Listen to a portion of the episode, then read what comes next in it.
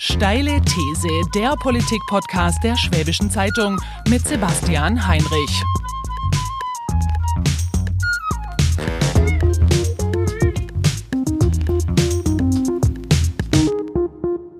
Frau Burger, haben Sie bei sich zu Hause im Medizinschrank homöopathische Globuli stehen? Nein, ich bin eher da so die Anhängerin der klassischen Schulmedizin und habe keine Globuli. Herzlich willkommen zur steilen These. Heute habe ich bei mir zu Gast Agnieszka Brugger, Bundestagsabgeordnete der Grünen aus dem Wahlkreis Ravensburg. Und mit ihr möchte ich mich über ein Thema streiten, das bei den Grünen immer wieder parteiintern auch für sehr viel Streit sorgt, nämlich das Verhältnis der Partei zur Wissenschaft. Frau Burger, wenn es um den Klimawandel geht und den Kampf dagegen, dann stellen sich die Grünen eigentlich sehr geschlossen, oft und gerne hinter die Wissenschaft, hinter den Weltklimarat, hinter das Pew Research Center, hinter die Scientists for Future, diese Bewegung von Wissenschaftlern, die für mehr Aktion in Sachen Klimawandel stehen.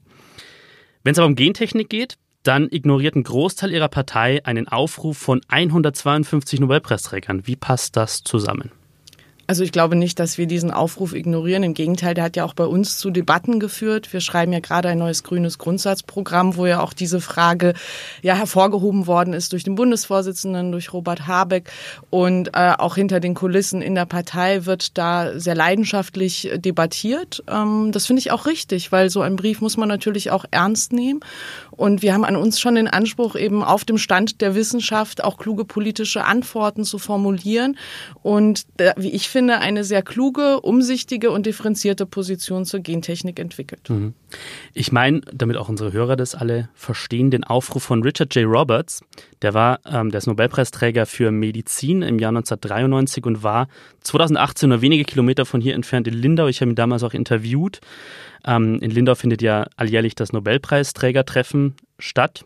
Und er hat damals einen flammenden Appell an Greenpeace und auch an die grünen Parteien weltweit gerichtet, die Gegnerschaft gegen Gentechnik aufzugeben und äh, gegen die sogenannte grüne Gentechnik. Und das äh, ein, so, gipfelte in dem Satz, die Ablehnung aufgrund von Gefühlen und Dogmen, die von Daten widerlegt wurde, muss gestoppt werden. Und wie gesagt, insgesamt Insgesamt haben das inzwischen 152 andere Nobelpreisträger, also nicht irgendwelche Wissenschaftler, sondern Nobelpreisträger unterzeichnet.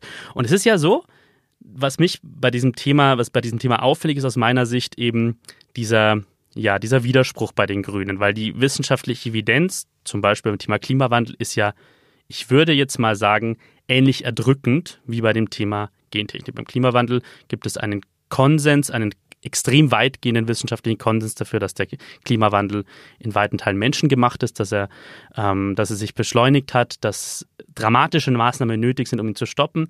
Und bei der Gentechnik ist es ähnlich. Also da gibt es so äh, Aussagen wie durch moderne Gentechnik veränderte Nutzpflanzen sind sicher. Association for the Advancement of Science im Jahr 2012.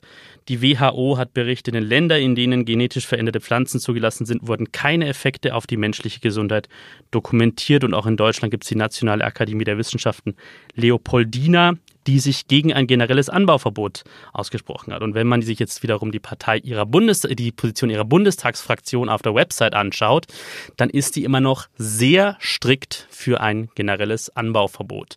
Und nochmal die Frage, wie bringen Sie diesen Widerspruch zusammen? Auf der einen Seite Klimawandel, klar auf der Seite der Wissenschaften, auf der anderen Seite so krass im Gegensatz dazu. Also beim Klimawandel ist es wirklich so, dass eine unfassbar große Mehrheit der Wissenschaftlerinnen und Wissenschaftler ja eigentlich keinen Zweifel mehr daran hegt, äh, dass es einen menschengemachten Klimawandel gibt und dass wir darauf auch politische Antworten finden müssen. Bei der Gentechnik ist es dann schon, finde ich, nicht ganz so eindeutig, wie Sie das gerade dargestellt haben, weil es gibt ja auch eine Reihe von Wissenschaftlerinnen, die durchaus auch in den Fachmagazinen kritische Artikel veröffentlichen, gerade auch in den Fällen, ähm, wo es dann Ausbringungsversuche in der Realität Diversität in der Natur gegeben hat, auch mit, gerade mit Blick auf die ganzen neuen Formen der Gentechnik. Und wir haben eine Position, die auf Risikominimierung und auf Vorsorge setzt. Solange eben nicht wirklich zweifelsfrei klar ist, dass es keine Schäden gibt, solange man sich nicht anschaut, ähm, was das dann in der Natur auch auslösen kann. Es kann ja auch zu unbeabsichtigten Reaktionen kommen, wenn solche Organismen, seien das jetzt irgendwie Mikroorganismen, seien das jetzt Pflanzen, ähm, ausgebracht werden. Ähm, und, und das sind, glaube ich, Dinge, die man mit sehr, sehr großer Vorsicht ähm, angehen muss und sich anschauen muss, statt jetzt irgendwie leichtfertig äh, da Maßnahmen zu ergreifen, die nachher nicht mehr rückgängig zu machen sind. Wenn ich jetzt ein bisschen böswillig bin, dann sehe ich in Ihrer Argumentation eine gewisse Parallele zu Menschen, die den Klimawandel nach wie vor leugnen, die sagen, na ja, aber es sind sich ja doch nicht alle Wissenschaftler einig und na ja, bevor wir jetzt die ganze Autoindustrie kaputt machen wegen E-Autos und wegen dem, dem kompletten Umbau unserer Mobilität, wollen wir doch noch ein bisschen warten, ob nicht noch ein paar, noch ein paar mehr Wissenschaftler ähm, zu dem gleichen zu dem gleichen Schluss kommen. Und nochmal, wie gesagt, also diese krasse Ablehnungshaltung, die die Grünen ja seit Jahrzehnten eigentlich prägt bei dem Thema, ist wirklich so, also das sage ja nicht nur ich, das ist ja wirklich in der Fachpresse sehr weiter Konsens, das ist wie gesagt bei 152 Nobelpreisträgern Konsens, ist einfach vollkommen überholt und von der wissenschaftlichen Evidenz widerlegt. Und ich habe schon den Eindruck, dass sie da so ein bisschen versuchen, eine Argumentation, die sie zu Recht bei anderen Leuten kritisieren, dann anwenden auf die eigene Partei, wenn es ihnen in den Kram passt. Also ich würde das wirklich massiv bestreiten. Ähm, also erstens beim Klimawandel und beim Stoppen der Klimakrise geht es mhm. ja darum, Schaden von der Menschheit und mhm. von der Natur abzuwenden. Und in dem Fall geht es um die Frage, ob durch die grüne Gentechnik bestimmte neue Antworten möglich werden, um Probleme in dieser Welt mhm. äh, zu lösen und welche Risiken damit verbunden sind. Und ich glaube, da muss man einfach sehr, sehr genau hinschauen. Ich habe mir jetzt auch in Vorbereitung auf die Sendung hier nochmal ein paar konkrete mhm. Fälle ähm, auch angeschaut, bin auf einen Artikel der Deutschen Welle gestoßen, wo es zum Beispiel darum ging, dass man in Brasilien äh, eine bestimmte Mückenart ähm, gentechnisch manipuliert hat, um so auch Krankheiten mhm. einzudämmen. Mhm. Das sah auch alles auf den ersten Blick sehr, sehr gut aus. Ähm, die sollte sich dann auch nicht äh, weiter fortpflanzen können. Und ähm, man hat dann erstmal gesagt, Feldversuch ist gut gelaufen.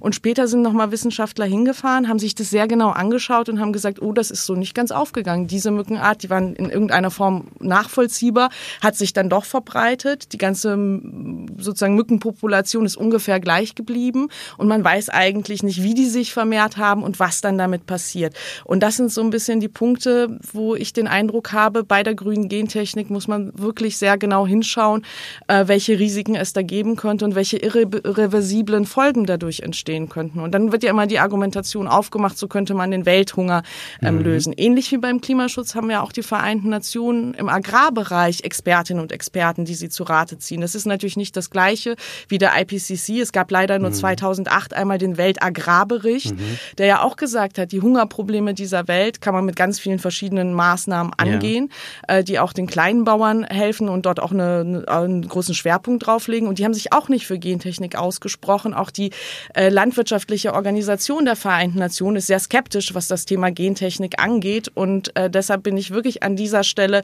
äh, rate ich einfach zur Vorsicht, äh, bin aber sehr gespannt auf weitere Forschung, mhm. wie man das bewerten wird, ob es neue Möglichkeiten gibt. Also ich habe da keine ideologische mhm. Position, sondern eher eine der Vorsicht und des Vorsorgeprinzips, das ja auch in der Europäischen Union aus mhm. guten Gründen verankert ist. Nur ist es aber so, dass die, ähm, das, was Sie, so diese diese, so wie Sie es darstellen, Ihre persönliche moderate, ausgleichende Haltung, dass das ja in Ihrer Partei bei weitem nicht Konsens ist. Also da gibt es ja sehr, sehr viel radikalere Positionen zu dem Thema und eine sehr, sehr viel radikalere Haltung der Ablehnung. Ähm, zum Beispiel bei, bei Harald Ebner, bei dem, äh, bei dem agrarpolitischen Sprecher Ihrer Fraktion, der hier auch aus, aus dem Südwesten kommt, äh, aus, dem, aus dem Kreis Schwäbisch Hall. Und ähm, das ist, wie gesagt, da gibt es einen, sehr weitgehenden Konsens, dass das, dass diese totale radikale Blockadehaltung einfach jeder vernünftigen Grundlage entbehrt. Und was mir dann bei dem Thema auffällt oder sowas, was auch die, was auch Richard J. Roberts, der Nobelpreisträger, mit dem ich gesprochen habe in Lindau, was ihn äh, sehr auf die Palme bringt, um es um so zu sagen, ist aus seiner Sicht, naja, sagt halt, in Deutschland können wir uns das schon leisten, auf Gentechnik zu verzichten und wir können es uns auch in Großbritannien und in den USA vielleicht leisten. Ähm, in Bangladesch aber, wo es darum geht, äh, das Beispiel, was die Nobelpreisträger nennen, ist der sogenannte goldene Reis, also ein Reis, dessen ähm, Genom verändert wird, um ihm Beta-Carotin beizufügen, das dann in Vitamin A um, umgewandelt wird im Körper, dass man mit diesem Reis Millionen Kinder vor gravierendem Vitaminmangel und vor der Blindheit retten kann. Und er sagt natürlich, ja, in Deutschland können Sie sagen, wir kaufen lieber gerne Bio-Lebensmittel und wollen keine Gentechnik. In Bangladesch haben die Menschen die Wahl, die Wahl verhungern oder nicht. Und ist das nicht eine sehr bequeme und eine sehr Luxushaltung, die da grüne Parteien einnehmen? Und ich drehe jetzt noch einen drauf. Bestätigt das nicht sehr, sehr viele Menschen, die auch in Deutschland sagen, die Grünen muss man sich halt auch leisten können, ihre Haltung und ihre Einstellung zu bestimmten Themen? Ja, da bin ich wieder bei dem Weltagrarbericht, den die Vereinten Nationen ähm, veröffentlicht haben, der sehr klare, sehr kluge Antworten darauf gibt, wie wir beispielsweise das Welthungerproblem ähm, angehen können, wie wir dafür sorgen können, dass wir landwirtschaftliche Strukturen auch in nicht so reichen Ländern erhalten und unterstützen können. Und da würde ich schon nochmal sagen, ist es sehr wichtig, jetzt auf die aktuelle Realität zu schauen. Wir haben ja schon Agro-Gentechnik-Konzerne, äh, äh, ja, die ähm, bestimmte Sorten entwickelt, zugelassen, ausgebracht haben. Und also bisher haben die sich aus meiner Sicht nicht dadurch hervorgetan, dass sie äh, die Lösung der Welthungerprobleme ganz oben auf ihrer Fahne stehen haben, sondern die haben vor allem äh, herbizidresistente Arten entwickelt, also Pflanzen, die dann auch mit besonders viel Herbiziden ähm, ausgebracht werden. Ähm, da kommt dann die ganze Patentdebatte rein, da kommt die Abhängigkeiten, mhm. äh, äh, die dann in der Landwirtschaft entstehen, rein und die Welthungerprobleme sind nicht gelöst. Und ähm, die politischen Maßnahmen, wie wir eigentlich das Hungerproblem lösen könnten, die liegen ja wirklich schon sehr, sehr lange auf dem Tisch. Ja, ja wenn ich jetzt mal in meinen originären politischen Bereich schaue, ein Zehntel des Geldes, was weltweit für Waffen ausgegeben wird, würde ausreichen, dass wir die Welthungerprobleme lösen könnten, ohne sozusagen dafür auf Gentechnik und ihre Risiken zu setzen. Um das kurz für die Zuhörerinnen und Hörer äh, zu ergänzen, Sie sind verteidigungspolitische Sprecherin der Bundestagsfraktion der Grünen. Das wäre dieser, muss man an dieser Stelle ergänzen.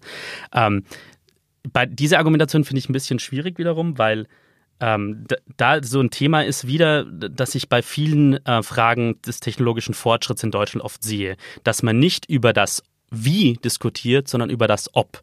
Das ist zum Beispiel beim Thema ähm, Mobilfunk ganz stark, finde ich auch beim Thema 5G. Das gibt es ja auch eine sehr starke Szene, gerade hier in der Region von Menschen, die ähm, das für Teufelszeug halten und sagen wir, die, Band, die Bandbreite ist sehr weit von Menschen, die äh, tatsächlich an Fakten und Daten interessiert sind, bis hin zu Verschwörungsmythen. Ähm, und auch da kommt wieder jetzt bei diesem Thema Gentechnik kommt mir das ist es eine, aus meiner Sicht teilweise eine ähnliche Organ äh, Argumentation. Also man sagt nicht, wir müssen uns überlegen, wie wir das Ganze handeln, damit es eben nicht dazu führt, dass die Monsantos dieser Welt ähm, ein Monopol auf bestimmte Pflanzen haben, sondern dass das der Allgemeinheit zugutekommt, dass wir das staatlich regulieren, sondern man sagt zugleich, oh, da hat aber Monsanto in Argentinien was Böses mit Gentechnik gemacht und, und versprüht dann das Glyphosat auf den Feldern und deswegen ist Gentechnik böse. Ähm, auch da hat ja Richard J. Roberts äh, sehr klar gesagt, er sieht das Problem auch und er sagt, genau das, was jetzt aktuell gemacht wird, verschärft das Problem sogar. Weil anstatt zu sagen, wir nehmen das in staatliche Hand, überwachen das, sorgen dafür, dass es der Allgemeinheit zugutekommt, wird dafür, äh, wird sozusagen den, den großen Agrokonzernen der Welt da äh, das, das weitgehend überlassen, dass sie in bestimmten Ländern freie, freie Hand haben. Und auch da wäre die Frage, macht das Sinn, dass man sich da zurückzieht, zu sagen, wir wollen das gar nicht?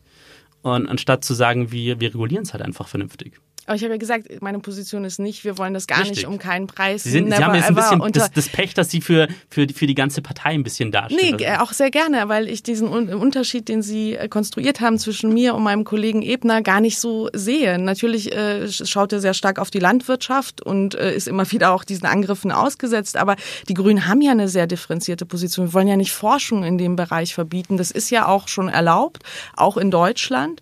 Ja, und es geht dann halt um die Frage der Ausbringung und äh, da, darüber, ob wir wirklich ein klares Bild haben, dass wir damit nicht einen immensen Schaden anrichten. Und äh, zum Beispiel sagt auch Harald Ebner mir, ja, es gibt ja auch Möglichkeiten, in Gewächshäusern mit veränderten Rahmenbedingungen weiter zu forschen, ohne gleich immer auf die Felder gehen zu müssen. Ja, und das sind natürlich so Ansätze, die wir stärken wollen. Im medizinischen Bereich sind wir auch nicht äh, absolut gegen Gentechnik, ja, weil sich da oft diese Frage eben nicht stellt, wenn das einmal in der Natur vorhanden ist, was passiert dann? Haben wir wirklich ein klares Bild über die Risiken. Deshalb wollen wir die Forschung in dem Bereich natürlich weiter stärken und gleichzeitig stimmt es natürlich auch. Es geht dann um die Frage, wie wird es eigentlich mhm. genutzt, von wem wird das eigentlich genutzt? Und mein Punkt, den ich vorher machen wollte, war, dass wir uns nicht von möglichen Versprechen, die ähm, durch die Gentechnik entstehen könnten, die ich jetzt auch ehrlich gesagt noch gar nicht abschließend bewerten kann und will, davon ablenken lassen, dass wir aktuell das Welthungerproblem, das wir haben, jetzt schon lösen könnten. Und das ist natürlich für manche, ja nicht für den Wissenschaftler, den Sie zitiert haben, schon ein bequemer Ausweg zu sagen, lass uns dann doch auf die Gentechnik setzen, statt uns mit den realen Problemen auseinanderzusetzen. Ja, wobei, wobei ja, wie gesagt, in diesem Aufruf gerade der Nobelpreisträger heißt es ja gerade das nicht. Also der, der, der Titel ist ja auch Support Precision Agriculture, also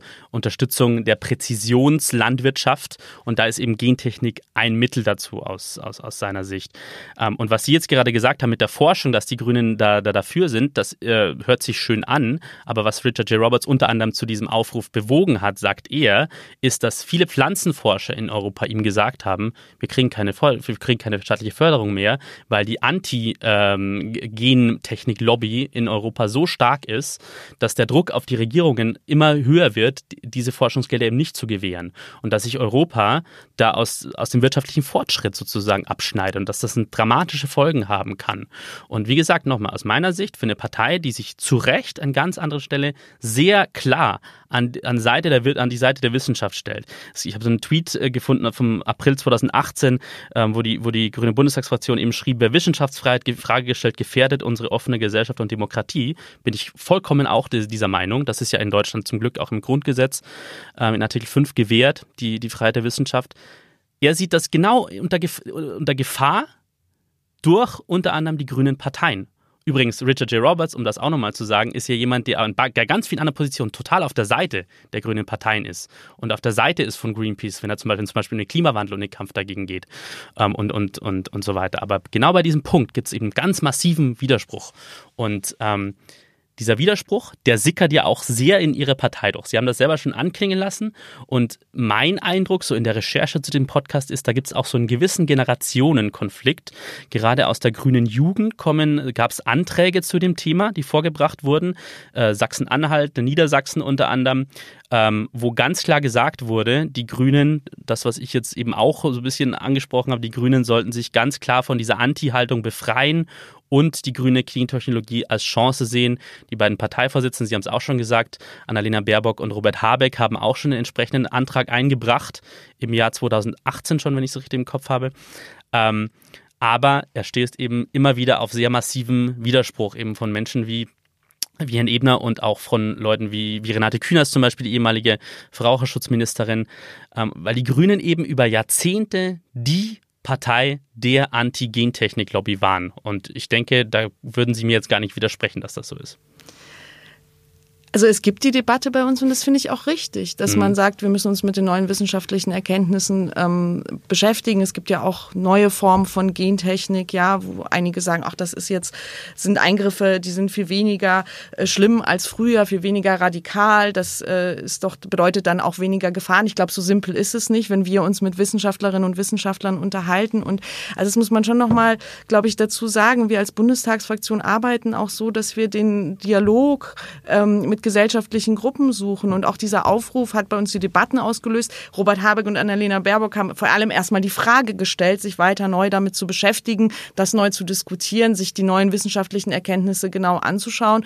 Und das halte ich auch genau für den richtigen Weg. Trotzdem bleibe ich dabei beim Vorsorgeprinzip. Ich bin nicht jemand, der bei neuen Technologien, ob das jetzt die Gentechnik ist, bei der Digitalisierungsdebatte, Sie haben es gerade selber mhm. angesprochen, haben wir das ja auch. Mhm. Ich glaube, man braucht einen sehr klaren Blick einerseits für die Chancen, mhm mhm. und darf da nicht so pessimistisch draufschauen, das ist immer alles irgendwie Teufelszeug. Mhm. Und gleichzeitig muss man aber auch sich mit den Risiken sehr frühzeitig auseinandersetzen, Technikfolgen, Abschätzung betreiben und auch der Europäische Gerichtshof, das war ja die Debatte, die wir auch vor nicht allzu langer Zeit hatten, hat sich das angeschaut, ob eben diese neuen Formen der Gentechnik irgendwie anders zu klassifizieren sind und hat dann gesagt, nein, für die müssen genau die gleichen strengen Voraussetzungen gelten wie für die äh, bisherigen Formen der Gentechnik. Und das halte ich eigentlich für einen sehr klugen Ansatz, hier auf das Vorsorgeprinzip zu setzen und lieber auf eine Nummer sicher zu gehen, bevor wir einen Schaden anrichten, den wir nachher nicht mehr einhegen können. Mhm.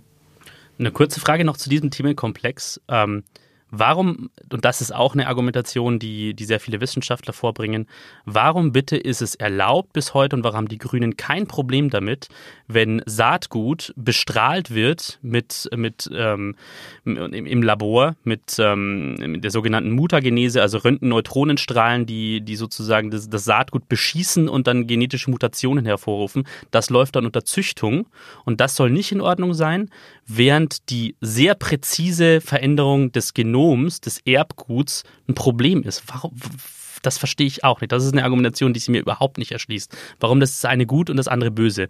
Weil wenn man es, und das sagt, sagt auch nicht nur ich, sondern auch viele, viele Wissenschaftler in dem Bereich, ähm, es ist Gentechnik, also was wir seit Jahrtausenden in, mit der Züchtung machen, ist ja auch nichts anderes als Gentechnik. Sie ist nur sehr viel grobschlächtiger und sehr viel oberflächlicher. Ähm, warum ist das eine per se gut und das andere immer sofort problematisch? Das ist noch eine Argumentation, die ich nicht verstehe bei den Grünen oder bei Teilen, bei großen Teilen der Grünen. Also zu der ganz konkreten Frage muss ich Ihnen sagen, so äh, tief im fachpolitischen Stoff bin ich nicht drin. Mhm. Da würde ich jetzt ungern einfach irgendwas sagen, von dem ich selber äh, noch nicht so ganz äh, überzeugt das, bin. Das muss ich sagen, ehrt sich jetzt an dieser Stelle. Das sollten Politiker, das man auch mal ganz kurz meinen, auch öfters mal machen, zu sagen in dem ja. Bereich. Äh, es, es ist auch eine sehr spezielle Frage. Ich nehme das mhm. auch wirklich immer mit als Hausaufgabe und lese das dann nochmal nach und bespreche das mit unseren Fachexperten und Expertinnen. Mhm. Äh, die Namen haben Sie ja, ja. schon genannt. Aber natürlich ähm, sind gerade bei diesen neuen Formen der Gentechnik, also da muss man eben auch sehr genau darauf schauen, dass diese punktgenauen gezielten Eingriffe mhm. wahrscheinlich an vielen Stellen äh, im Erbgut erfolgen müssen, um dann die gewünschten ähm, Effekte zu erreichen. Es gibt so ganz interessante Geschichten jetzt auch mit Blick auf Bienen, ja, und äh, die Varroa-Milbe, was man da tun könnte, ja, mhm. wo dann die Forscher, die selber diese Ansätze entwickeln und da äh, Mikroorganismen verändern, die dann dazu führen, dass diese Milbe sehr schnell stirbt, mhm. sagen, das klingt alles sehr vielversprechend, aber wenn wir damit jetzt in die freie Natur gehen würden, dann wüssten wir gar nicht, wie, wie sich das auf andere Insekten auswirkt. Und da ja. brauchen wir halt noch aber, extrem viel aber das Forschung. Wird ja, wird ja auch getan immer in der, in der Gentechnik schon, schon, schon vorab. Also das ist ja auch wieder eine Frage des Wie und wie Sie zu Recht gesagt haben, da gibt es ja gerade in Europa sehr strenge Regeln. Ähm, das ist ja nicht so, dass man das sofort auf offenem Feld probiert, sondern das wird ja erstmal im, im Labor getestet. Aber wie gesagt, Sie sagen ja selbst, dass Sie da nicht zu der radikalen Antifraktion Fraktion gehören, sondern dass sie da offen sind ähm, für die Impulse, die da bei den Grünen gerade stattfinden, wenn ich es richtig verstanden habe. Ja, aber ich bleibe trotzdem beim Vorsorgeprinzip. Ich sehe mhm. noch nicht, dass es den ganz großen, unwidersprochenen wissenschaftlichen Konsens gibt. Im Gegensatz viele Wissenschaftler, die auch vor den Risiken waren, mhm. ohne die Chancen zu negieren. Und an dem Punkt bin ich dann, dann bei Ihnen. Wir brauchen da mehr Forschung. Mhm. Wir haben natürlich jetzt aber eher die Situation, dass wir Konzerne mit bestimmten Interessen haben, die nicht immer die Interessen der Wissenschaftler sind. Da bin ich sofort auch äh, mit Ihnen einig. Ähm, und die finanzieren natürlich eine Reihe von, von groß angelegten Studien, die nicht besonders überraschenderweise zu dem Erkenntnis kommen, dass das ganz tolle Potenziale sind. Und wir bräuchten eben auch mehr Risikoforschung, um dann auch ein klares und gutes Bild zu haben, mhm. um die richtigen politischen Entscheidungen zu treffen. Darf ich noch ein Zitat anbringen zu dem Thema? Biotechnologie, Nanotechnologie oder Gentechnik können Krankheiten ausrotten oder heilen. Sie können Leben verlängern, theoretisch sogar den Tod überflüssig machen. Wisst ihr, wer das geschrieben hat? das könnten viele sein. April 2018, Annalena Baerbock und Robert Habeck. Ja, ich habe dem Satz auch nicht zu widersprechen. Ähm, ich finde das auch richtig. Das hört sich aber schon auch nach Heilsversprechen an, so ein bisschen der Gentechnik. Nein, das hört sich danach an, dass man wirklich sehr up-to-date bleiben will bei den Möglichkeiten, mhm. die die Wissenschaft uns eröffnet. Und gerade für mhm. den medizinischen Bereich haben die Grünen ja keine krasse Anti-Haltung, was mhm. Gentechnik angeht, weil sich eben da oft diese Fragen von mhm. Ausbringung in der Natur und unbeabsichtigten Folgen so in der Form nicht steht. Und die Potenziale nicht zu nutzen, um, um Heilchancen für schwere Krankheiten zu, ähm, zu ähm, entwickeln, wäre aus meiner Sicht ein ganz großer Fehler. Und das ist auch wirklich nicht die Position mhm. der Grünen Mist, ich wollte kurz raten, war es Robert Habeck und habe dann gedacht, oh, besser nicht, wenn es sonst irgendwie ein schlimmer Mensch war, den Sie rausgesucht haben. Aber insofern, der Satz ist richtig und ich würde auch sagen, dass die meisten Grünen den so unterschreiben würden. Hm, okay, glaube ich, ist ein bisschen zu optimistisch. Frau Burger, wir machen kurz Pause und kurz Werbung und dann sprechen wir oder streiten wir über das nächste Thema. Werbung. Die erste gemeinsame Wohnung, die zweite Schwangerschaft, drei Zimmer, der vierte Stock, die fünf Nachbarn. Der erste Umzug, die Doppelhaushälfte, das dritte Kinderzimmer, Verkauf des Viersitzers, Hauptstraße 5. Der erste Hauskauf, die beiden Ältesten zum Studieren, das dritte Haustier, vier Kilometer in die Stadt, 25 Jahre zusammen. Unser Leben wandelt sich und mit ihm unser Zuhause. Gut, wenn man einen Partner hat, der in all dem Wandel den Überblick behält. Bauer Immobilien. Immobilien sicher kaufen und verkaufen seit 1994. www.bauer ohne e-immobilien.de Frau Burger, Die Grünen und ihr schwieriges Verhältnis zur Wissenschaft, das ist jetzt meine steile These. ähm, Eine sehr steile These. Genau, die steile These von mir ist ja, die Grünen haben ein Problem mit der Wissenschaft. Und ich begründe meine These auch damit, dass ich sage, das hat eine ziemlich lange Geschichte bei den Grünen, dass es da ein Problem mit der Wissenschaft gibt. Weil zum einen ähm, ist es richtig, dass die Grünen immer wieder Innovationen angestoßen haben bei Sachen, die ihnen in das grüne Weltbild passen, sag ich mal so. Also erneuerbare Energien, Müllverwertung, neue Mobilität, absolut unbestritten. Da haben die, waren die Grünen unter den Treibern und das ist inzwischen Konsens in fast allen Parteien. So. Auf der anderen Seite gibt es eine lange Geschichte von einer Wissenschaft und, Wissenschafts- und Fortschrittsfeindlichkeit bei den Grünen. Und jetzt bringe ich hier noch ein Zitat von jemandem, der sagte, es gibt ein schwieriges Verhältnis zwischen Grün und Wissenschaft. Und das hat Till Westermeier gesagt. Er ist Sprecher der Grünen Arbeits Bundesarbeitsgemeinschaft und er berät die Landtagsfraktion der Grünen hier in Baden-Württemberg. Also diese Erkenntnis habe jetzt nicht nur ich, sondern die gibt es auch innerhalb ihrer Partei. Und ich mache, ich habe gestern bei der Recherche mir da noch was rausgesucht, was ich sehr kurios fand. Äh, Bundestagswahlprogramm der Grünen von 1987. Und da stand unter, stehen unter anderem so drin, so Forderungen drin, wie keine Dienste- und Netzintegration im Fernsprechnetz, ISDN, keine Digitalisierung des Fernsprechnnetzes, keine Glasfaserverkabelung, Stopp des Kabel- und Satellitenfernsehens. Die Grünen sind für Boykottmaßnahmen gegen Erzeugnisse ähm, für der, der IOK, also Industrie und Kommunik also Kommunikationsindustrie, Information und Kommunikationsindustrie, Bildschirmtext und sind für die Entwicklung alternativer Technologien und nicht technologischer Alternativen. Hula. Also das war jetzt nicht viel von Digitalpartei damals in den 80er Jahren. Absolut nicht. Es gibt was noch viel Besseres. Ich habe ja befürchtet, dass Sie das gefunden haben, nämlich ein Buch, das heißt Einsam überwacht und mhm. arbeitslos, herausgegeben von Fritz Kuhn. Mhm. Also muss man sich dringend besorgen, mhm. ähm, wenn Leute bei mir spontan äh, ähm, abends vorbeikommen und ich nicht weiß, was ich machen soll, um den Abend zu füllen, dann nehme ich immer gern das Buch und eine Flasche Rotwein. Es wird immer ein großartiger Abend. Die haben in diesem Buch alles vorhergesehen, was wir heute haben. YouTube ähm, und so weiter begleitet. Die hatten aber nicht die Worte dafür. Das mhm. liest sich wirklich zum und Wegschmeißen. Sie fanden das ganz schrecklich. Äh, sie fanden das total schrecklich, mhm. weil ja auch der Titel einsam überwacht und arbeitslos äh, suggeriert. Also der Videotext, äh, bisschen platt gesagt, führt dazu, dass die arme Oma ähm, ähm, einsam alleine vorm Fernseher sitzt. Und das äh, ist natürlich einerseits sehr weitsichtig, mhm. weil man hat es erkannt. Andererseits hat man eben aber nur total die Risiken gesehen. Genau. Ja, und ähm, heute ist es total ähm, toll natürlich, wenn Großeltern ähm, FaceTime mit den Enkelkindern, ja. Und das schafft eher noch eine Möglichkeit, gerade wenn man weite Entfernungen ja. hat, ja miteinander in Kontakt zu treten. Also ich will ja auch gar nicht bestreiten, dass es nicht diese Position mhm. in meiner Partei gab und es jetzt auch noch Einzelne gibt, die ja. sie haben. Aber äh, ist das nicht ein, einfach ein traditionelles Problem der Grünen, dass sie sich bei bestimmten Teilen des Fortschritts, die zu bestimmten Punkten einfach nicht in ihr Weltbild passten, dass sie sich da einfach sehr, sehr, sehr schwer damit tun. Ich will sofort einschränken. Mhm okay, das ist nicht nur ein Problem der Grünen. Es gibt zum Beispiel mhm. auf konservativer Seite, äh, hat man sich unglaublich schwer getan, lange Zeit damit, oder hat es abgelehnt, dass Deutschland ein Einwanderungsland ist oder dass, ähm, oder dass Homosexuelle miteinander heiraten können und Kinder adoptieren sollen. Und das ist ja heute teilweise noch nicht ganz unumstritten. Aber die Grünen, die sich ja so gerne jetzt immer an der Spitze des Fortschritts sehen, haben eben auch ein Problem damit und wollen das aus meiner Sicht oft nicht so ganz wahrhaben. Also ich glaube, in der grünen Geschichte gab es diesen Strang auf jeden Fall und wir haben jetzt zwei prominente Beispiele ja, ja. auch schon aufgeführt. Ähm, trotzdem glaube ich, dass wir uns da als Partei sehr verändert haben. Ich, mhm. ich weiß auch immer nicht so, was Sie, was Sie meinen, wenn Sie sagen, das grüne Weltbild, weil für mich ist das natürlich offen und ich ärgere mich auch bei der Digitalisierung. Mhm. Einerseits über diejenigen, die glauben, dass uns das alles ins Verderben führen mhm. wird. Und andererseits gibt es ja natürlich schon so ein bisschen so eine naive Technikgläubigkeit, die mhm.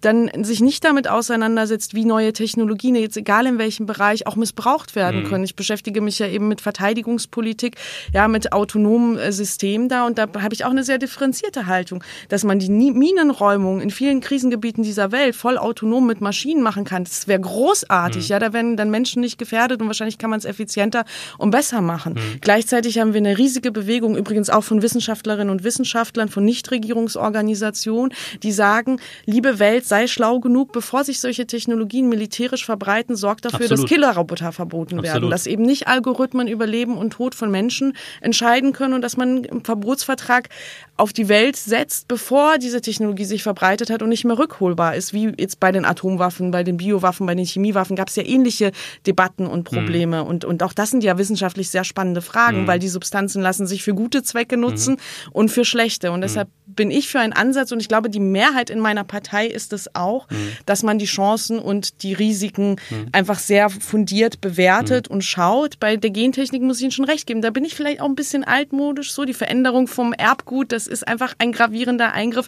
Und da ist für mich einfach eben diese Zweifelsfreiheit in der Wissenschaft noch nicht belegt. Aber insgesamt sollten Politikerinnen und Politiker sich viel mehr mit Wissenschaft und den Erkenntnissen mhm. beschäftigen, weil diese Entwicklung so rasant ist und wir eben politisch da gute Antworten drauf finden müssen. Ich will noch kurz auf das zurückkommen, was Sie meinten mit grünes Weltbild. Ähm, das, das, wie gesagt, das Problem sehe ich nicht exklusiv bei den Grünen. Ich, ich sehe bei, bei allen äh, großen demokratischen Parteien sehe ich das Problem, dass man bestimmte Dinge nicht gerne wahrhaben will, wenn sie nicht in ein bestimmtes Weltbild hineinpassen.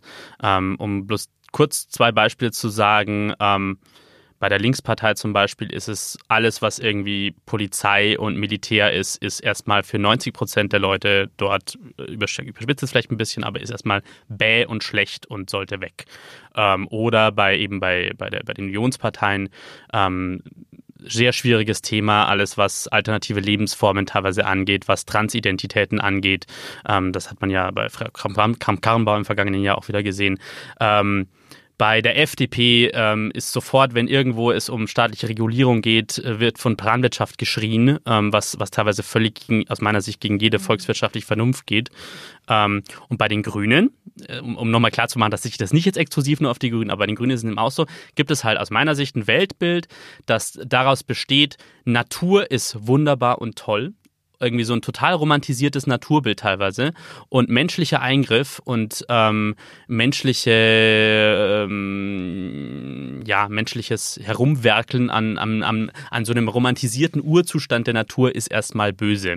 Wie gesagt, sehr pauschal und sehr zugespitzt von mir gesagt. Das äh, ist jetzt aber weife ich auch nicht jedem Einzelnen vor, aber es gibt einen großen Teil der grünen Basis und ähm, auch grüner Mandatsträger, die so ein Weltbild in meinen Augen haben. Und daraus ergeben sich eben diese Probleme. Und daraus ergibt sich eben auch aus meiner Sicht ein in Teilen sehr problematisches Verhältnis zur Wissenschaft. Und das zweite Beispiel, mit dem ich, äh, über das ich mit Ihnen sprechen wollte und das ich auch in meiner Eingangsfrage ähm, so ein bisschen schon reingebracht hatte, ist das Thema Homöopathie. Ähm, Homöopathie ist eigentlich so ein Beispiel für, äh, ja, für einen, einen Bereich, in dem es einen wissenschaftlichen Konsens gibt dazu, dass sie eben gar nichts bringt. Also das, es gibt ja wirklich keine, so meines Wissens, keine seriöse wissenschaftliche Studie, die einen rein medizinischen Effekt homöopathischer Mittel auf den menschlichen Organismus belegt. Es gibt nur Studien, die, die sagen, ja, was natürlich wirken kann, ist, wenn, was homöopathisch agierende Ärzte tun, dass sie sich intensiver mit den Patienten beschäftigen, eine genauere Anamnese machen von den Patienten und so weiter, dass das eine Auswirkung hat. Und wenn Ärzte selber an die Wirksamkeit von, ähm, von, von, von Medikamenten glauben, dass es dann eben diesen Placebo-Effekt gibt, diese zwei Sachen, aber dass ein Wirkstoff, die, die, angeblich in diesen Zuckerkühlchen drin ist, dass tatsächlich was gegen die Krankheit, da gibt es einfach keine wissenschaftlichen Studien dazu. Mir trotzdem, bekannt. Genau. Trotzdem gibt es in ihrer Partei, und das wissen Sie besser als ich, gibt es Menschen, die daran nicht rütteln wollen. Und trotzdem hat es auf dem Parteitag in Bielefeld, auf dem Bundesparteitag der Grünen im vergangenen Jahr, ein, ähm, ein, das Thema Homöopathie im Endeffekt nicht auf die Tagesordnung geschafft, weil die Parteiführung gesagt hat, das schieben wir mal lieber in eine Kommission, in der man erst über das Thema beraten soll, bevor wir uns wieder offen streiten über das Thema. Weil meine These, Frau äh, Baerbock und Herr Habeck gerade versuchen, jeden Streit wegzuräumen, damit das Umfragehoch so schön bleibt von den Grünen. So, jetzt habe ich wieder äh, sehr, sehr, sehr polemisiert. Aber wieder das Grundsatzproblem. Klare wissenschaftliche Evidenz, in dem Fall sind Sie, sind Sie, sehen Sie das so wie ich. Und es gibt so viele Menschen bei den Grünen, die damit ein Problem haben. Warum? Es gab ja zwei Anträge auf dem Parteitag von beiden Seiten. Ähm, auch eine sehr emotionale Debatte, die schon vorher im Netz in den Zeitungen stattgefunden hat. Und natürlich hätte man jetzt auch sagen können, wir entscheiden das auf dem Parteitag. Dann hätte es irgendwie zwei Pro-, zwei Kontrareden gegeben und äh, dann hätte man ähm, beschlossen. Ähm, ich finde es aber trotzdem richtig, dass der Bundesvorstand eigentlich den Versuch gewagt hat, ähm, da nochmal alle Leute an einen Tisch zu bringen, zu verstehen, woher kommen die Positionen, ähm, was ist denn eigentlich eine gute Antwort äh, darauf, ähm, hat dann so Leitfragen formuliert und ich hatte ja gedacht, sie polemisieren noch weiter, weil das ist ja alles mit dieser Kommission nicht gut ausgegangen, ja? ja? Also diese Kommission hat ja noch nicht mal angefangen, so richtig zu arbeiten, bevor sie wieder ähm, abgeschafft werden musste.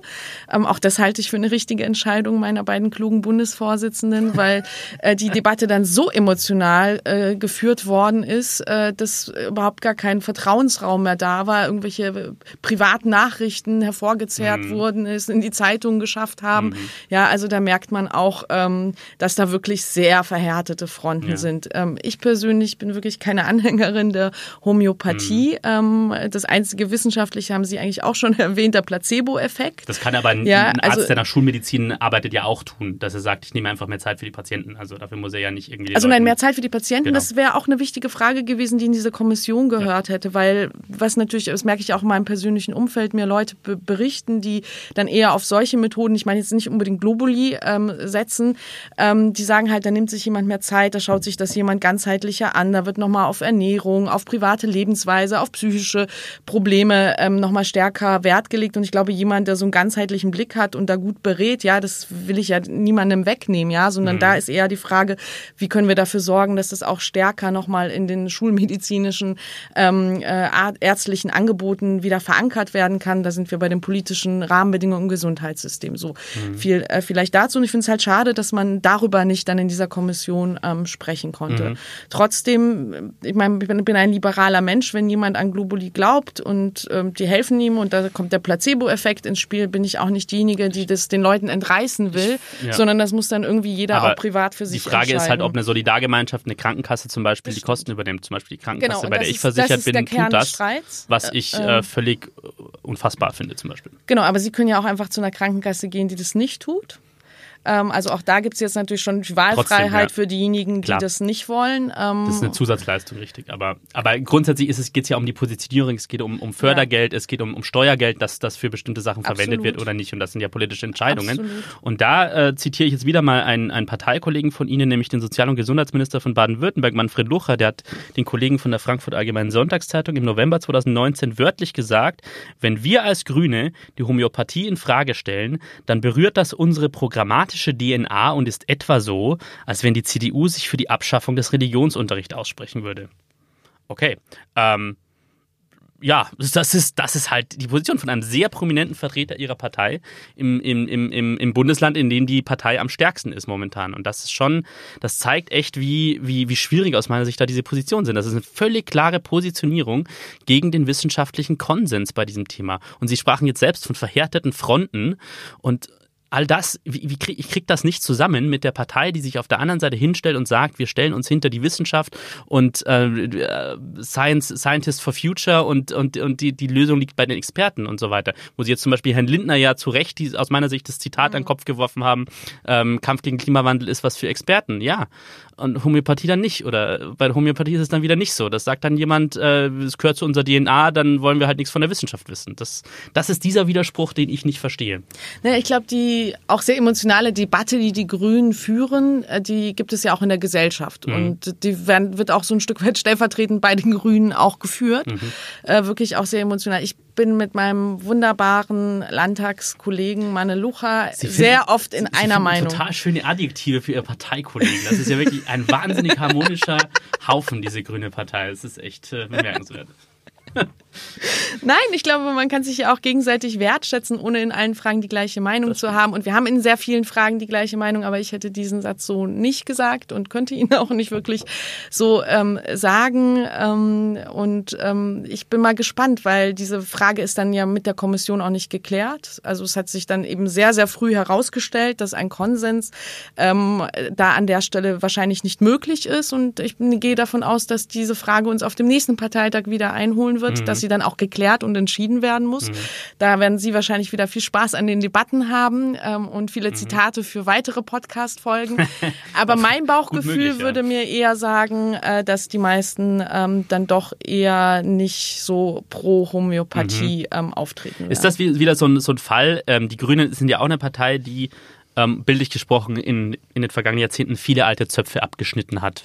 Ähm, äh, ich glaube, das Schmerzhafteste war bei dem Thema so dieser, ähm, das berührt ja jetzt ihren, ihren, äh, ihren, also ihren Spezialbereich im politischen, also die Verteidigungspolitik. Das Schmerzhafteste war vor 21 Jahren ähm, die Debatte um den, um den Kosovo-Krieg und die, die Beteiligung Deutschlands daran mit einem grünen Außenminister. Und damals hat man diesen Zopf des totalen Pazifismus ja weitgehend mhm. abgeschnitten. Und ist jetzt diese Frage Homöopathie oder dieses Nein zur Gentechnik und über das Thema Impfen, wenn wir nachher noch sprechen, sind das auch so Zöpfe, wo sich halt die Partei jetzt langsam einfach sagt, sagt, ey, ähm, wir müssen da einfach von alten Positionen wegkommen. Ähm, ich habe so ein bisschen ein Problem, das Bild mit diesen alten Zöpfen. Warum? Weil ich halt ich finde, ich habe sie ja nicht von Anfang an miterlebt, die Gründungsgeschichte der Grünen schon sehr beeindruckend finde, auch wenn es da viele Positionen gibt. Wir haben ja vorhin hier einige zitiert, auf ja. die man heute sehr schmunzeln. Wir haben noch gar nicht gesprochen von den Blut- und Boden-Ideologen, die es auch in den Grünen damals gab. Ja, die uns dann aber zum Glück sehr schnell verlassen haben. So weiter. Ähm, ja, ja, auch eine Kommission, die das ja. alles aufgearbeitet genau. hat, sehr schonungslos, sehr selbstkritisch und das ist richtig. In dem Fall würde ich sagen, das ist gut, dass man sich mhm. da maximal von distanziert hat, dass man das aufgearbeitet hat und so weiter. Aber, aber so bei diesen anderen Sachen muss man, glaube ich, auch mal ein bisschen schauen, so woher kommt es ähm, und, und, und das nicht dann nur so abfällig kommentieren. Ich merke das ja auch in meinem Themenbereich. Da würde ich auch nicht von alten Zöpfen sprechen, sondern wir hatten viele Menschen, die radikal pazifistisch waren. Mhm. Schon damals gab es aber auch sehr viele andere Stimmen bei den Grünen. Mhm. Das muss man, glaube ich, auch äh, so in Anerkennung der Geschichte sagen. Dann gab es die rot-grüne Regierungszeit mhm. mit sehr schwerwiegenden Entscheidungen, auch bei den Rüstungsexporten. Und dann gab es wieder ähm, auch ähm, und, und die Balkan natürlich. Aber ähm, es, es ist dann schon auch interessant zu sehen, dass die Grünen eine Partei sind, die sich dann wiederum auch sehr selbstkritisch mit ihrer Regierungszeit auseinandersetzt mhm. und dann wieder Lehren für die Zukunft daraus zieht. Und das sind also deshalb habe ich mich vorhin auch mit diesem Begriff des grünen Weltbildes so ein mhm. bisschen gerieben, weil ähm, für mich sind das alles offene Fragen. Man hat bestimmte Wertvorstellungen in der Politik, aber man muss eben auch immer bereit sein, neue Realitäten, neue wissenschaftliche Erkenntnisse, ähm, neue Fragen auch anzunehmen, die neu zu debattieren und ähm, ähm, und das halte ich für total wichtig in mhm. der Politik. Müssen die Grünen nicht auch aufpassen, anders gefragt, bei bestimmten Themen, dass sie sich nicht instrumentalisieren lassen? Also zum Beispiel beim Thema ähm, beim Thema Gentechnik von ähm, der Lobby der, ähm, der Ökolandwirte zum Beispiel, die sehr stark ist, die inzwischen so stark mobilisieren kann, dass so Demos wie, wie in Berlin stattfinden. Also das, die, wir wurden ja von den ganzen Bündnissen unterstützt.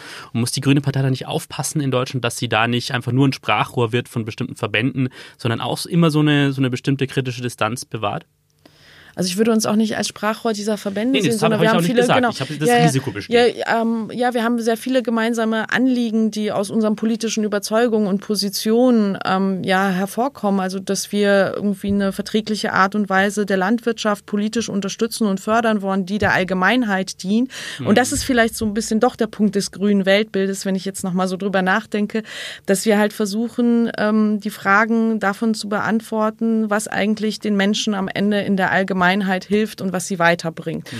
Und, und dass wir uns deshalb zum Beispiel für ökologischen Landbau ähm, einsetzen. Trotzdem darf man sich nicht zum, zum Sprachrohr von bestimmten Verbänden, mit denen man auch viele Gemeinsamkeiten hat, machen. Und man muss vor allem trotzdem in der Lage sein und bereit sein, sich auch mit denen auseinanderzusetzen, die eine andere Meinung haben, zuzuhören, weil auch die können gute Argumente haben, auch die können einem Leerstellen zeigen in der eigenen Positionierung, wo man nochmal nach, nachschärft. Deshalb muss man eigentlich immer zum Dialog bereit sein. Und das ist ja auch der Begriff, der jetzt gerade so von den den Grünen ähm, geprägt wird, Bündnispartei, dass man eben nicht nur in seiner eigenen grünen Bubble mit seinen mhm. eigenen grünen Freunden und Verbänden, mit denen man eine lange gemeinsame Geschichte hat, spricht, sondern auch ausstrahlt, hingeht und versucht, diese Fragen breiter zu diskutieren. Mhm. Frau Burger, bevor wir zum letzten Teil unseres Streits kommen, machen wir nochmal kurz Werbung. Werbung. Bicicli. La bicicletta. Velocipede. Le vélo. Head feet. La bicicletta. Ovaj Bicycle. The Bike. Bicyclette. Der Roschgeppel. Dein Fahrrad trägt viele Namen. Und dein Fahrrad hat Freunde. Bei den Fahrradprofis in Ravensburg und Biberach. Frau Burger, ich streite ja mit Ihnen. Ähm, wegen der in meinen Augen manchmal ein bisschen seltsamen Positionierung ihrer Partei ähm, bei manchen Themen oder bei den Schwierigkeiten, die ihre Partei mit manchen Themen hat und vielleicht auch von bestimmten Positionen wegzukommen. Und sie selbst, das ist tatsächlich mal so eine persönliche Frage, was ihre persönliche politische Arbeit angeht, sie selbst stehen ja eigentlich, sind so eine Art Personifizierung von der Fortentwicklung der Grünen. Sie sind verteidigungspolitische Sprecherin ihrer Fraktion. Ähm, und sie haben aus meiner Sicht, so wie ich ihre Arbeit und ihre Statements und ihre Ausschussarbeit wahrnehme, ähm, ja eine sehr pragmatische Haltung zum Militär und ähm, zu, zu, den, zu den Soldatinnen und Soldaten in, in Deutschland. Wir haben uns vor wenigen Wochen unter, unterhalten, zum Beispiel zum Thema Rechtsextremismus in, im, im, in der Bundeswehr. Und dann sagten die halt, sagten sie ja so Sätze wie, äh, man muss grundsätzlich die Arbeit der Soldaten wertschätzen und der Soldatinnen und die meisten stehen für unsere freiheitlich-demokratische Grundordnung und so weiter.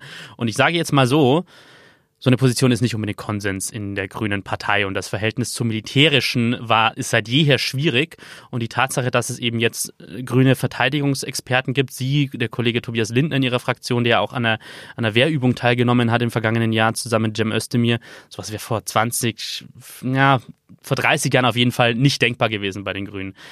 Und jetzt die persönliche Frage an Sie. Wie stark empfinden Sie diesen Gegenwind, wenn man so gegen bestimmte Dogmen aus der alten Zeit, in diesem Fall der Antimilitarismus, wenn man dagegen einfach irgendwie verstößt und sich positioniert und sagt, ich bin, nein, das darf man nicht so schwarz-weiß sehen. Ähm, es, doch, es sollte eine grüne Verteidigungspolitik gehen und doch, es ist gut, wenn Grüne äh, in die Bundeswehr reinschnuppern und so weiter. Wie, wie, wie erleben Sie das persönlich?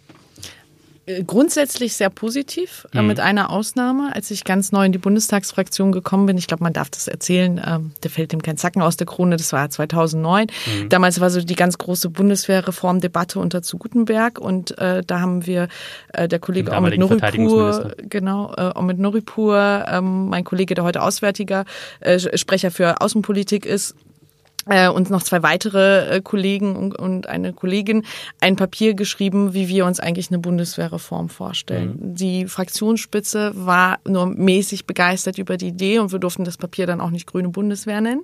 Okay. Ähm, und, und trotzdem war da auch viel von den Werten drin, die die Grünen schon bei ihrer Gründungsgeschichte bewegt haben, nämlich so eine Verpflichtung für Frieden, für Sicherheit, für mhm. Menschenrechte und dass wir da auch eine Verantwortung haben, etwas zu tun, aber auch eine sehr selbstkritische Auseinandersetzung mit Militäreinsätzen. Ja, das ähm, ähm, war auch der so Kernbestandteil unserer Vorschläge und ähm, wir haben dann trotzdem das Positionspapier durchgebracht mhm. und da beziehen sich heute wirklich viele noch drauf. Mhm. Und gleichzeitig mache ich immer wieder die Erfahrung, dass sich auch in der Grünen Partei viel verändert hat. Also mhm. früher war ich das dann, die geschaut hat, naja, haben wir eigentlich eine Positionierung zu der Frage, wie nach dem Ende der Wehrpflicht ähm, die Bundeswehr eigentlich Nachwuchs gewinnen kann. Da gibt es natürlich auch Probleme. Ja, da mhm. gibt es auch Grenzen, was die Bundeswehr sollte und was vielleicht auch richtig ist.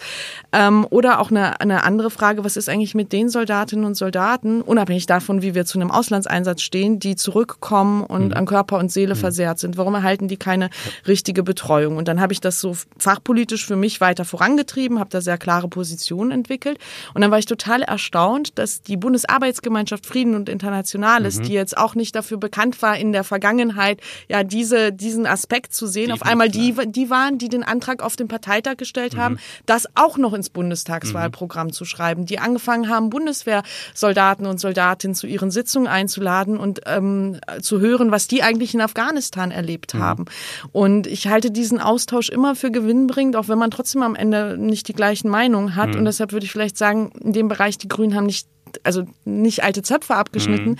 Sie haben sich den Idealismus von damals bewahrt und sind deutlich pragmatischer geworden.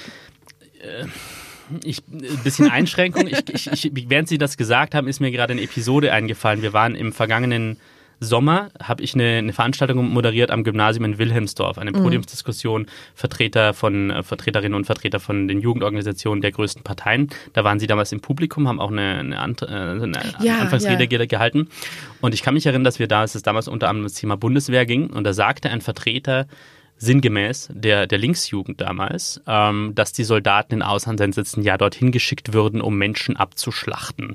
Und ich kann mich erinnern, dass da äh, der Ver ich, die Vertreterin, glaube ich, war es, der ja, Grünen, Franziska, genau, äh, nicht unbedingt sehr scharf gegen argumentiert okay. hat.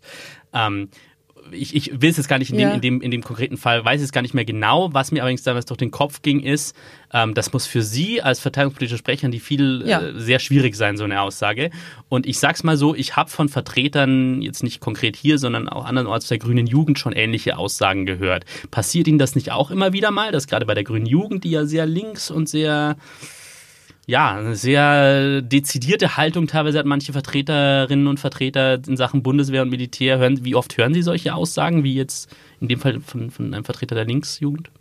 Gar nicht mehr so oft, Okay. wirklich. Äh, ist, äh, Eher auch anders, ein bisschen wie mit bei der Gentechnik. Auch bei der Mhm. Grünen Jugend gibt es einzelne Stimmen, die, wenn irgendwo was ganz Schlimmes auf der Welt passiert ähm, und, und zum Beispiel jetzt auch der völkerrechtswidrige Einmarsch ähm, durch die Türkei Mhm. in Nordsyrien und der Vorschlag von Kram-Karrenbauer, dann eine UN-Mission, der aus vielen Gründen problematisch ist Mhm. zu machen. Es klingt erstmal gut, ja, aber wenn man sich dann in der Sache damit beschäftigt, gibt es eine Reihe von Problemen. Ähm, das würde jetzt aber, glaube ich, hier den Rahmen sprengen. Ja, dazu sagen, aber dann müssen wir doch was tun. Also ich beobachte eher so ein bisschen die andere, andere Seite, ähm, als da aber auch eher Bereich Einzelmeinung oder Einzeläußerung ähm, und gleichzeitig dann aber auch doch ein sehr kritisches Verhältnis zum Militär. Und natürlich braucht es auch in der Demokratie da kritische Fragen. Das finde ich auch richtig. Bin auch dafür, dass man jungen Menschen so ein bisschen mit Nachsicht auch erlaubt, Positionen Aber zu probieren. genau, was konkret haben Sie damals Ja. gedacht? Jetzt wissen Ja, Sie das wollte ich gerade, ich wollte, das wollte ich nicht. Satz? Ja, ich bin, ich, ich habe ab. bestimmt was, Was? Was gemurmelt. Ähm, ich wollte dann, äh, also, ne, es hat mich auch wirklich geärgert. Weil das ist ja Ihr, also es ist vielleicht nicht Ihre Ja. Partei, aber das ist Ihr politisches Ja, ne, Spektrum. es gibt ja auch ne? Auslandseinsätze der Bundeswehr, denen ich im Bundestag zugestimmt habe, für die Mhm. das definitiv einfach nicht gilt. Also wenn Deutschland äh, Kapazitäten zur Verfügung stellt dafür, dass die Vereinten Nationen Friedensabkommen überwachen können und die Zivilbevölkerung Mhm. in schwierigen Krisensituationen schützen können, dann äh, finde ich, kann man das nicht als Abschlachten von Menschen bezeichnen und nicht jeder Auslandseinsatz, den die Bundeswehr macht, ist ein Kriegseinsatz und das hat mich schon auch sehr geärgert. Mhm. Bei, also nochmal muss das natürlich auch immer so ein bisschen mit Gelassenheit sehen, dass da nicht immer das komplette Wissen über alle Auslandseinsätze der Bundeswehr vorhanden ist, aber ich habe das schon als sehr krasse Polemik empfunden Mhm. und habe mich drüber geärgert, ja. Also ich würde sogar sagen, das ist eine absolute Frechheit gegenüber den, den Menschen, die, ähm, die da einfach ihr, ihr Leben riskieren tatsächlich Ja. im, im, im Auftrag des deutschen Staates. ne? bin aber auch viel an Schulen unterwegs. Mhm. Ähm, ich habe auch schon mit Jugendoffizieren gemeinsam Veranstaltungen gemacht. Mhm. Ähm, und dann stelle ich aber immer wieder fest, dass viele denken, dass die Bundeswehr selber darüber entscheidet, ob Mhm. sie in einen Auslandseinsatz geht. Und das muss man, glaube ich, immer betonen. Mhm. Es ist das Parlament mit seiner Mehrheit, das einem Mandat der Bundesregierung zustimmt. Wir haben jetzt etwas abgeschweift, weil es mir tatsächlich, aber weil das ist ein verwandtes Thema aus Mhm. meiner Sicht. Also eben so die Frage, wie, wie entwickeln sich die Grünen weiter? Wie schaffen sie es von, von alten Dogmen, von ihrer, von Teilen so einer gewissen Ideologie wegzukommen?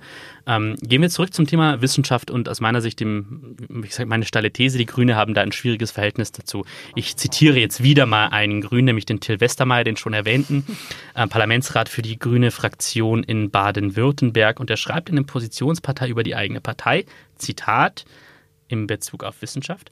Wir neigen zur Rosen Rosinenpickerei. Wir fordern als Grüne Wissenschaftlichkeit gerne in den Themenfeldern ein, in denen sie uns selbst zu Pass kommt und in anderen nicht. Das ist ein Kritikpunkt sowohl unserer politischen GegnerInnen als auch der wissenschaftlichen Community. Etwas Spöttes, ich lasse jetzt einen Teil aus, etwas später schreibt er dann, etwas Spöttes zugespitzt, alles mit Atomen oder Genen ist uns nicht ganz geheuer. Da endet das Plädoyer für Forschungsfreiheit sehr schnell. Ähm, Herr Westermeier hätte eigentlich für mich dieses, diesen Podcast moderieren können, weil er genau meine These vertritt. ähm, und ich komme jetzt zu einem anderen Thema, wo das eben auch so ein bisschen echt schwierig ist aus meiner Sicht, das Thema Impfen. Ähm, da ist die Partei tatsächlich, hat sich bewegt. Sie ist ja jetzt inzwischen bei der Position, dass eine Impfpflicht, gerade zum Beispiel für Masern, wo es besonders problematisch ist aus Sicht des Robert-Koch-Instituts, ähm, dass man dafür ist, man ist für einen Aktionsplan, man hat in, weiten Teilen ja das unterstützt, was Herr Spahn, also der Bundesgesundheitsminister, ähm, auch, auch gefordert hat. Nur, da ist wieder der Punkt, so ein bisschen das, das, der Rückzug, der, die Angst vor der eigenen Klientel, meine These. Ähm, keine Strafen, wenn jemand diese, äh, diese Masernimpfpflicht missachtet. Ähm, ist das ein Zugeständnis an Teile ihrer Klientel? Nein. Also wir haben ja selber in der Debatte einen eigenen Vorschlag vorgelegt, der auch verbindliche ähm, Impfungen fordert für all diejenigen, die eine Kita besuchen wollen, Mhm. für diejenigen, die dort arbeiten. Und das halte ich auch für absolut ähm, Mhm. richtig. Gleichzeitig, und das war der Punkt, den viele Gesundheitspolitikerinnen gemacht haben, der so ein bisschen in der Debatte ungehört geblieben ist. Und der hat eben was damit zu tun, dass Grüne sich mit den Wissenschaftlerinnen und Wissenschaftlern Mhm. beschäftigen, weil das geht auf das zurück, was das Robert Koch Institut uns sagt. Die sagen, das Problem sind nicht die kleinen Kinder. Ja, ähm, das, da sind die Impfquoten sehr, sehr hoch. Ähm, das Problem sind die jungen Erwachsenen, wo wir Impfquoten von so einem Bereich 50 Prozent haben. Und das führt dazu, dass wir wieder diese Masernfälle ähm, mhm. beobachten. Und da reden wir nicht über ideologischen Widerstand gegen Impfungen, sondern über Schludrigkeit, über Leute, die halt nicht mehr auffrischen. Und dagegen müsste eigentlich unser Gesundheitsminister eine Antwort vorlegen, statt irgendwie große Debatte, Impfpflicht und ne, noch das, ich finde das mit der Kita richtig als junge Mutter mhm. und so und auch gerade mit Blick auf die Kinder, die so krank sind, dass sie sich nicht impfen lassen können, dann haben wir doch eine gesamtgesellschaftliche Verantwortung. Aber wir müssen uns doch auch hier mit den realen Problemen beschäftigen und da sagt eben das Robert Koch Institut, da braucht es andere Antworten und auf die haben versucht unsere Leute noch mal stärker hinzuweisen. Sie haben jetzt aber eine Frage nicht beantwortet. War das ein Rückzug vor der eigenen Klientel, dass man keine Strafen durchgesetzt, also sich nicht für, für die Bestrafung eingesetzt hat, wenn man die Kinder in der Impfpflicht nicht nachkommt?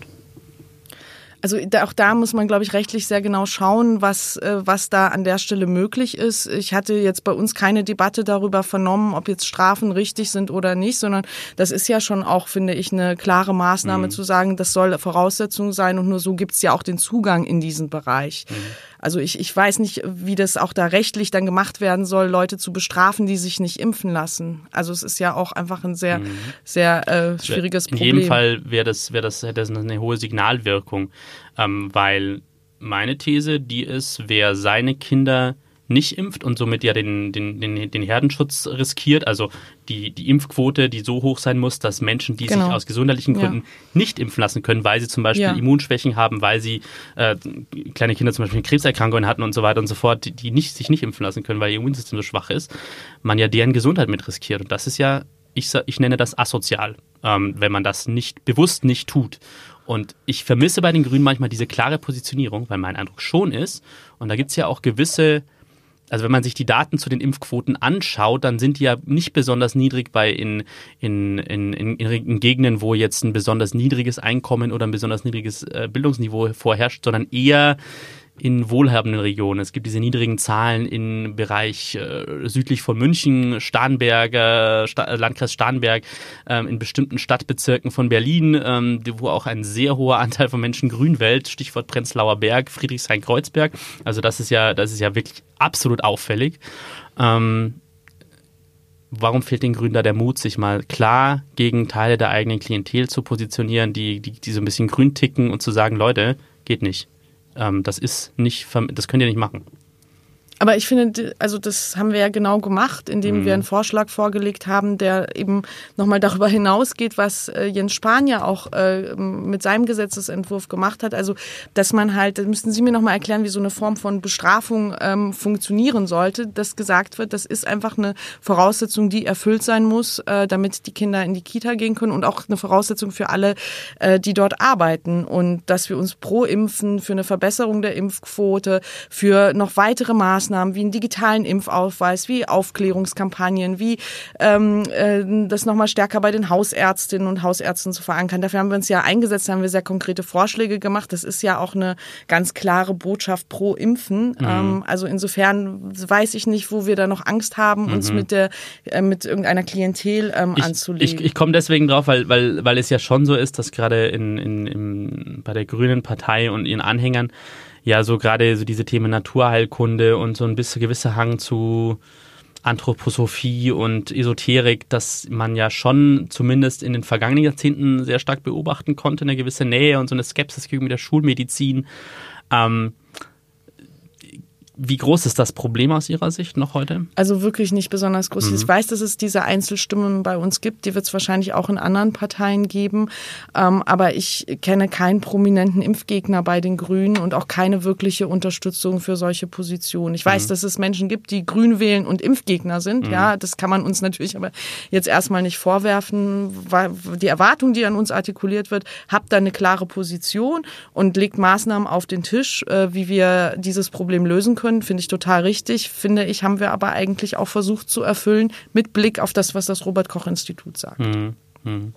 Trotzdem gab es da auch, wie gesagt, in der Partei ja eine, eine, eine gewisse Auseinandersetzung darüber und das ähm, es hat relativ lang gedauert so. Das war so ein bisschen ja. die Wahrnehmung der, der, der, der, der, nicht nur meine, sondern auch viele ja. andere Kolleginnen und Kollegen in den Medien, die bei den Grünen da schon so einen gewissen Kampf und, und viele hatten schon das Gefühl, dass das damit, oder das Gefühl schon wirklich auch den begründeten Eindruck, dass das ja, mit so einem gewissen, auch wieder mit so, einem, so alten Zöpfen zu tun hat in, in, mhm. bei den Grünen, dass man sich da schwer tut einfach bei diesem Thema. Ja. Also ich glaube halt, dass auch dieses Wort Impfpflicht so ein mhm. bisschen irreführend war, ähm, weil mhm. es eben um diese Frage Kita und Schule geht ähm, und, und da dann natürlich auch Ängste geweckt werden. Aber unsere Fachpolitikerinnen haben dann ja auch gerade immer argumentiert, es geht um anderes. Das Problem ist bei den jungen Erwachsenen. Da müssen wir was tun. Und da ist vielleicht auch ein bisschen dieser Eindruck ähm, entstanden, der aber, glaube ich, von der Mehrheit der Grünen so nicht gewollt ist. Und da gibt es eben dann auch eine klare Position der Bundestagsfraktion. Mein letzter, mein letzter Punkt bei dem Thema ist, ähm, und das kann ich mir durchaus bei vielen, bei mehreren Themen vorstellen, ist, ähm, sind vielleicht ihre Wähler manchmal schon ein bisschen weiter als die Partei, weil gerade das Thema Impfpflicht, äh, die YouGov-Umfrage vom Juli 2019, ähm, die Partei, bei deren Anhängern die, äh, die Zustimmung für eine Impfpflicht am größten ist, waren die Grünen tatsächlich, wo 86 Prozent der Wähler und Wählerinnen sagen würden, oder der Anhänger und Anhänger sagen würden, äh, ja, wir sind dafür, also höher als bei FDP, CDU, CSU und, und deutlich höher als bei den Linken. Ähm, ist das vielleicht beim anderen Themen auch so in Sachen Wissenschaft, dass, dass die, die Anhängerinnen und Anhänger vielleicht schon viel weiter sind als die Partei? Also Stichwort Homöopathie, Gentechnik. Ja, bei Gentechnik sind ja die Zustimmungswerte in der Bevölkerung das schon sehr, sehr äh, Das ist parteiübergreifend. Das ist parteiübergreifend. Aber traut sich da, traut sich da trotzdem, machen wir die Grünen vielleicht noch ein bisschen zu wenig, auch mal ein bisschen voranzugehen und sagen, ähm, wir, wir legen jetzt unsere alten Vorbehalte ab und, und gehen voran, gehen mit dem wissenschaftlichen Konsens mit? Ja, also ich finde, politische Parteien sollten nicht nur so darauf schauen, was denkt jetzt die Mehrheit der Bevölkerung, ähm, wie können wir uns da am besten anpassen, Eben. ja, sondern wirklich eigene Positionen, gute Lösungen ähm, erarbeiten. Aber es ist ja erstmal ein sehr beruhigender Befund, der so ein bisschen ihrer steilen These widerspricht. Nee, das war jetzt nur das Thema, das, das, das, Thema, das Thema Impfen tatsächlich. Ich hatte ja gesagt, die Partei hat ein Problem damit. Und wie gesagt, in dem Bereich sehe ich eben, dass vielleicht die Anhängerschaft gar nicht schon ein bisschen weiter ist und dass die vielleicht die grüne Partei, also die Bundesnetz, die Grünen einfach ein bisschen ja, es vielleicht, sich vielleicht noch mehr zu, zu viele Gedanken machen bei bestimmten Sachen, weil gerade äh, dadurch, dass ja die, die, einfach die, die Anhängerschaft und die Wählerschaft inzwischen viel größer und viel breiter und, und viel, ähm, wie soll man sagen, viel, viel bunter ist, also von eher konservativen Menschen bis linken Menschen und, und, und, und alles, was dazwischen liegt, dass man sich einfach auch mehr trauen könnte vielleicht voranzugehen. Und wie Sie sagen, eben nicht sich immer nur daran zu richten, äh, wie sehen jetzt genau die Umfragewerte aus, sondern zu sagen, wir sind Pioniere in einem bestimmten Bereich und, und, und, und, und lehnen uns enger an der Wissenschaft an. Ja, aber ich teile Ihre steile These nicht, dass wir äh, sozusagen ähm, uns nicht mit der Wissenschaft auseinandersetzen, dass wir nicht deren Erkenntnisse auch aufgreifen und dass wir sie auch nicht. Also ich finde halt so eine Politik, die nicht bereit, das, das kenne ich ja auch aus den Ausschüssen. Jeder zitiert immer nur die Studien, die der eigenen Meinung äh, äh, zustimmen. Ja, und ich finde, besonders lesenswert sind doch die Studien, die meiner Meinung widersprechen mhm. und sich dann zu fragen, ist da etwas drin? Ist das eine glaubwürdige Studie? Woher kommen diese Annahmen? Ist da nicht vielleicht doch was drin, worüber ich nochmal nachdenken sollte? Und das wäre für mich an der Stelle so der Weg. Und beim Thema Impfen sehe ich jetzt wirklich nicht, dass wir da irgendwie Angst vor, vor, vor Impfgegnern gehabt hätten, um das mal so ganz simpel mhm. zu sagen, sondern ich finde, wir haben da uns da sehr klar positioniert. Da bin ich mir zu 100 Prozent mit meinem Kollegen Manelucha einig übrigens. Mal sehen, wie das bei Homöopathie und bei, bei Gentechnik weitergeht. Frau Burger, herzlichen Dank, dass Sie sich mit mir gestritten haben. Sehr, sehr gerne. Dankeschön.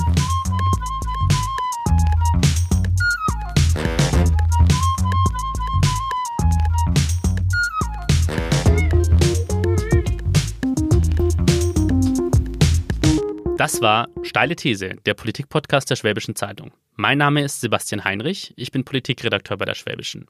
Alle Folgen von Steile These und alle anderen Podcasts der Schwäbischen können Sie auf schwäbische.de slash podcast hören, auf iTunes, Spotify und überall sonst, wo es Podcasts gibt.